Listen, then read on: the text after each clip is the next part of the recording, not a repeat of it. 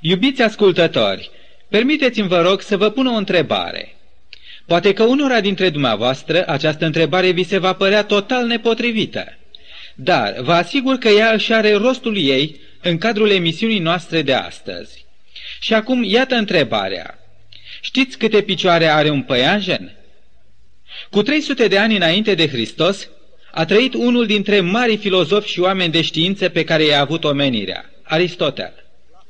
Și undeva pe paginile uneia din cărțile sale, cu studii biologice, găsim notate cuvintele Un păianjen este o vietate cu șase picioare. Interesant este faptul că pe măsură ce secolele au trecut, nimeni nu s-a ridicat ca să contrazică observația, așa zis științifică a lui Aristotel. De pildă, dacă dumneavoastră ați fi trăit în epoca evului mediu și ați fi întrebat pe cineva ce este un păianjen, rugându-l să vi-l descrie, acea persoană va fi răspuns repetând cuvintele lui Aristotel. Păianjenul este o vietate cu șase picioare. Nimeni nu pusese la îndoială acest adevăr, până când, pe la anul 1400, deci cu 1700 de ani de la data când a trăit Aristotel, cineva și-a luat timp și a privit cu atenție la un păianjen și a observat că, de fapt, păianjenul are opt picioare.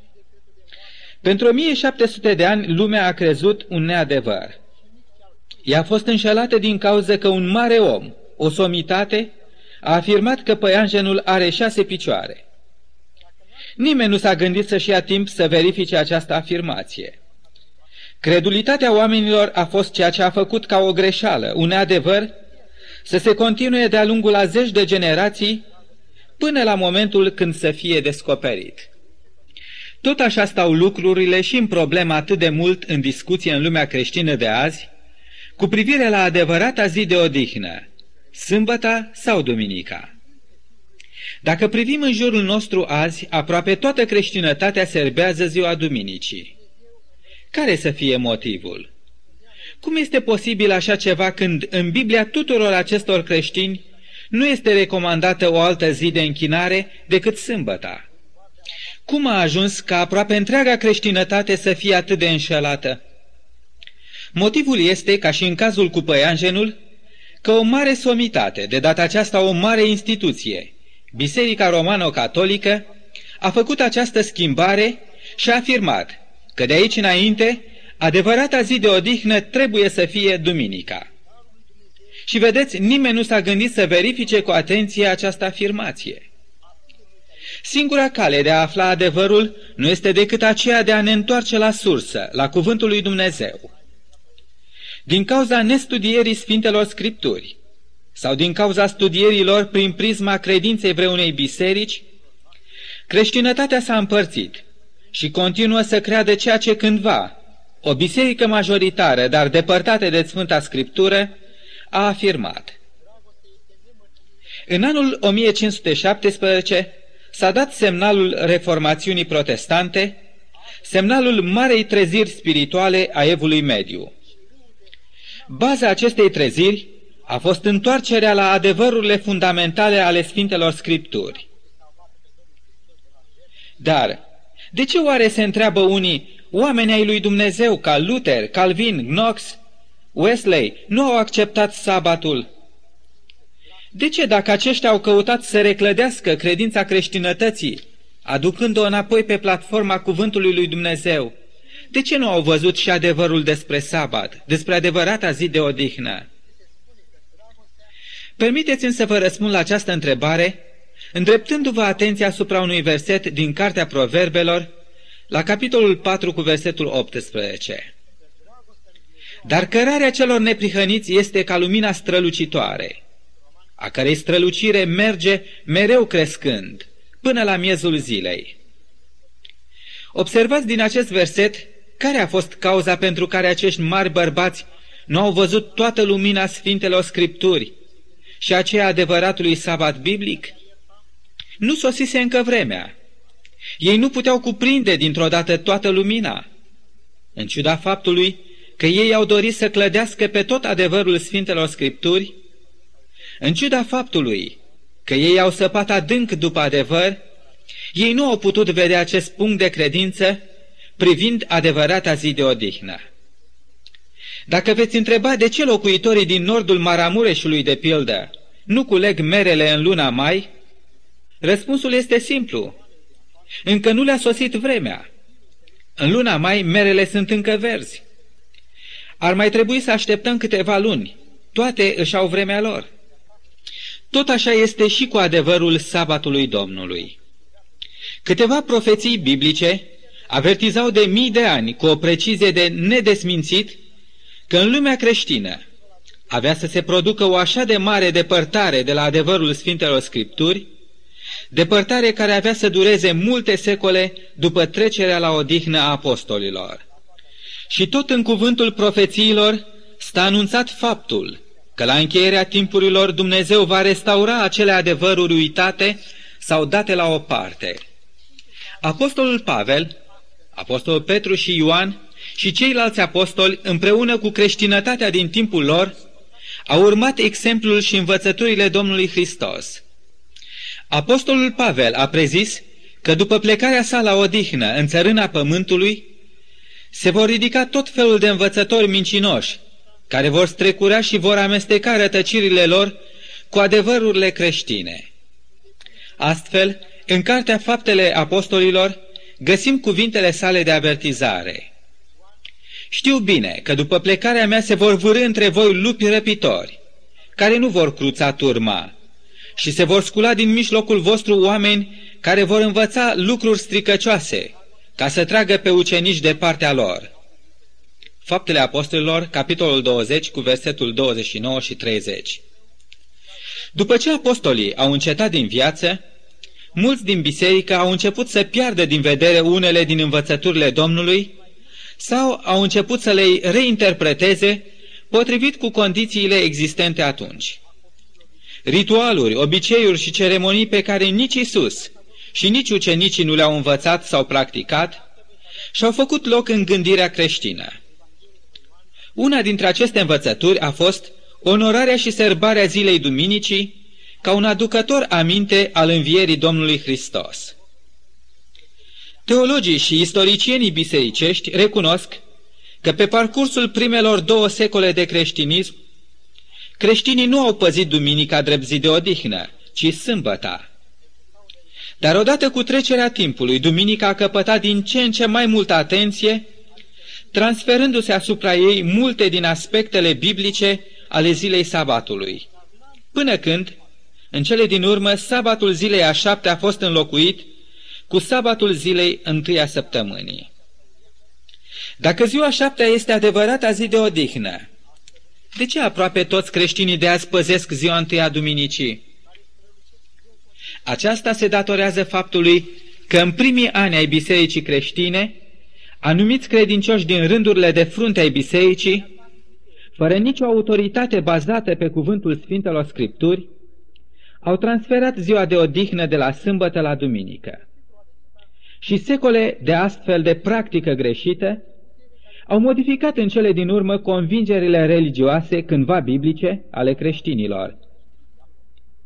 Neander, unul dintre cei mai proeminenți istoricieni ai bisericii, subliniază foarte clar că ucenicii nu au intenționat nici de cum să transfere porunca păzirii sabatului de la sâmbătă la duminică. Iată ce scrie el în lucrarea sa, Istoria religiei și a bisericii creștine, la pagina 186. Citez. Sărbătoarea Duminicii, ca toate celelalte sărbători, au fost de proveniență omenească și a fost cu totul departe de intențiile apostolilor și a bisericii apostolice primare să transfere rânduielele sâmbetei asupra duminicii. Părintele Brady, un preot catolic, în cuvântarea sa din Elizabeth, New Jersey, din 17 martie 1903, cuvântare ce avea să apară mai târziu cu o zi pe paginile ziarului din acea localitate, spune astfel, citez, Este bine să reamintim prezbiterienilor, baptiștilor, metodiștilor și tuturor celorlalți creștini că Biblia nu sprijină nicăieri serbarea Duminicii.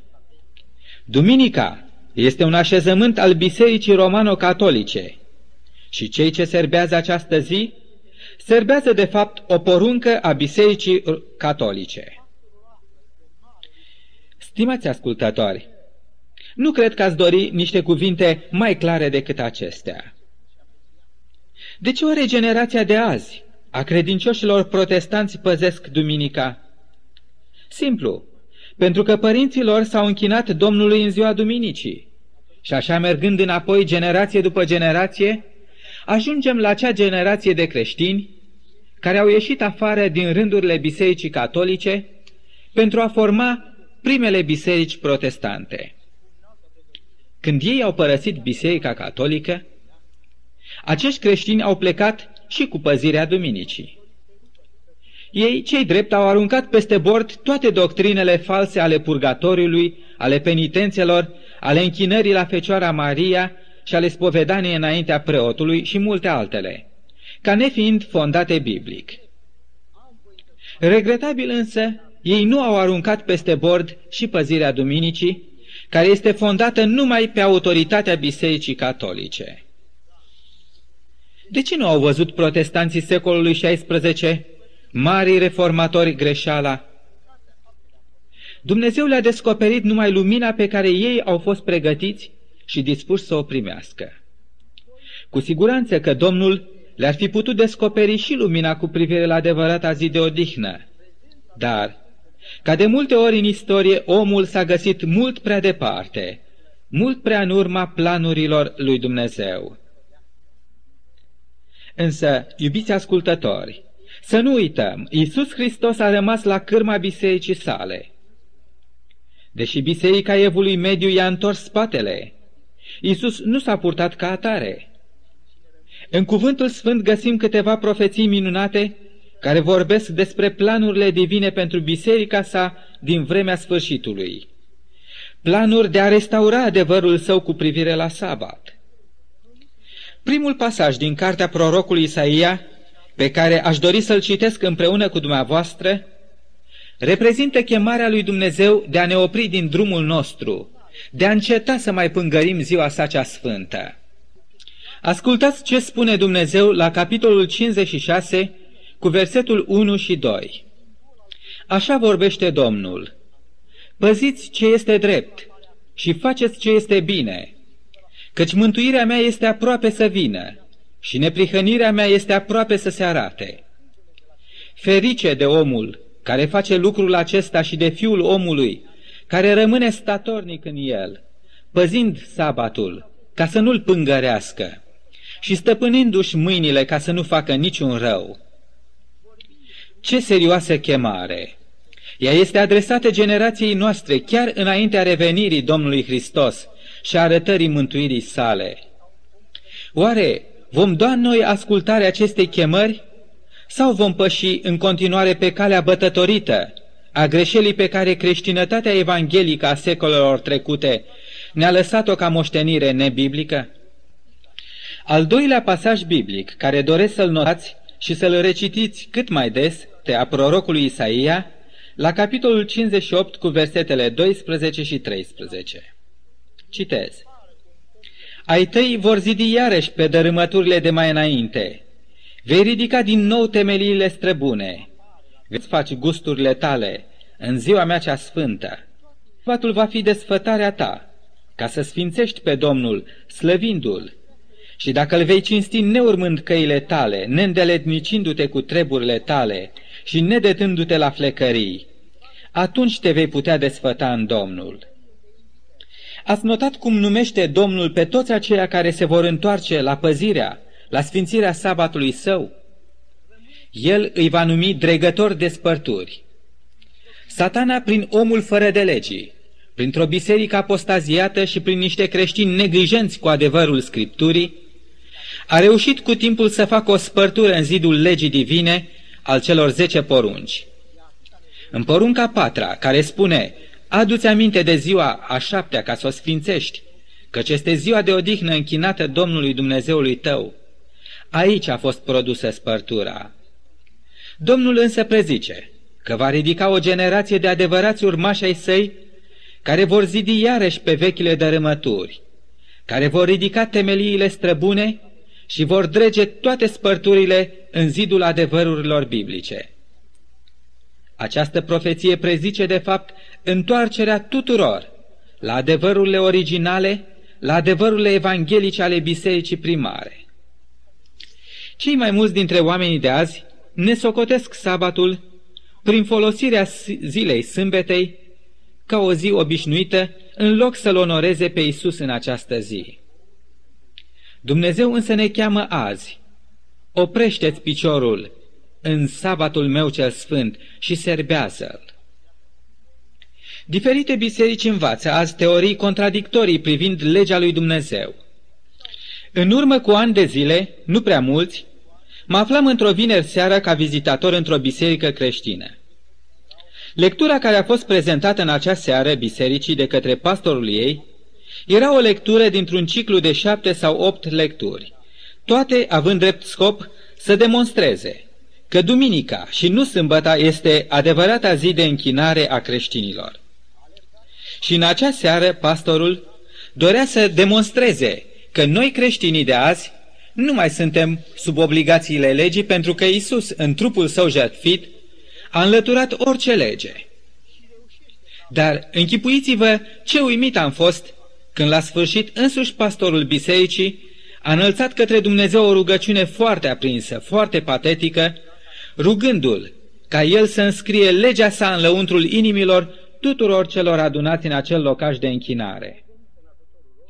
Natural că întrebarea mea nerostită către acel pastor a fost, dacă Domnul Isus a șters zapisul cu poruncile sale, l-a înlăturat, atunci care lege a mai rămas la îndemână ca să o scrie în inima noastră? Observați? Teorii contradictorii. Deși mai toate bisericile sunt de acord și recomandă membrilor ei să trăiască și să împlinească toate poruncile din decalog, aceleași biserici învață în mod deschis călcarea poruncii a patra. Iubiții mei prieteni, tocmai aceasta mă face să cred că a sosit timpul prezis de Isus în profeția citită, când eu și dumneavoastră trebuie să ne ridicăm și să dregem orice spărtură în legea lui Dumnezeu. Când eu și dumneavoastră trebuie să clădim din nou pe temelii străbune, apostolice, ale Sfintelor Scripturi. Iată ce spune Domnul prin prorocul său Ezechiel la capitolul 22 cu versetul 30. Caut printre ei un om care să înalțe un zid și să stea în mijlocul spărturii înaintea mea. Dumnezeu, prietene drag, este în căutarea ta și a mea. Aceia care doresc să dea ascultare chemării sale vor ieși azi la iveală și vor sta pentru Dumnezeu în mijlocul spărturii. Cu propriile lor vieți vor sta în mijlocul spărturii și vor arăta în chip practic ce înseamnă să stai de partea adevărului lui Dumnezeu în aceste zile. Copiii lui adevărați vor fi toți aceia care vor sta în apărarea adevăratului său sabat. În cartea Apocalipsei, la capitolul 14, cu versetele 6 la 12, avem ultima solie a lui Dumnezeu pentru noi, generația sfârșitului. Această solie cheamă pe orice om la restaurarea sabatului său cel sfânt prin cuvintele Temeți-vă de Dumnezeu și dați-i slavă și închinați-vă celui ce a făcut cerul și pământul, marea și izvoarele apelor. Iubiți ascultători, cine nu înțelege în cuvintele acestui apel divin chemarea fierbinte și urgentă a cerului de a ne închina Creatorului nostru, de a ne închina lui Isus, de a reface monumentul sabatului său cel veșnic. Căci, cum am putea să ne închinăm Creatorului nostru în altă zi decât aceea rânduită de El, ca aducerea aminte a puterii sale creatoare? Oare, care va fi răspunsul nostru la apelul divin? Care va fi răspunsul nostru la căutările stăruitoare ale lui Isus, după oameni credincioși, care să stea în mijlocul spărturii? Oare ne vom ascunde noi în gloatele creștine, ca Saul de altădată, ca să nu fim văzuți, să nu fim remarcați de nimeni și să nu răspundem apelului divin? Oare nu vom alege noi să mergem în pas cu lumina pe care Isus a revărsat-o pe calea acestei generații? Prietene drag, sunt sigur că dacă azi Ar trăi printre noi Luther, Calvin, Knox sau Wesley? Ei s-ar ridica și ar spune, Iată-mă, Doamne, la porunca Ta, vreau să te onorez, vreau să apăr cauza adevărului Tău, vreau să stau ca martor al Tău și al adevăratului Tău sabat. Dar acești mari bărbați ai credinței nu sunt printre noi. Ei au adormit în Domnul Isus fără să fi putut vedea lumina adevărului despre sabat. Mă întreb, tu ce vei face cu această lumină, scumpul meu prieten? Rugăciunea mea este ca Domnul să te ajute să pășești în lumina adevărurilor sale și să devii și tu un martor al său, al puterii sale între ceilalți creștini. Fie ca Domnul să te ajute să clădești chiar azi pe temeliile străbune ale apostolilor și prorocilor, piatra din capul unghiului fiind Isus Hristos. Și Domnul să te susțină în toate acestea, prin puterea Spiritului Său cel Sfânt. Amin.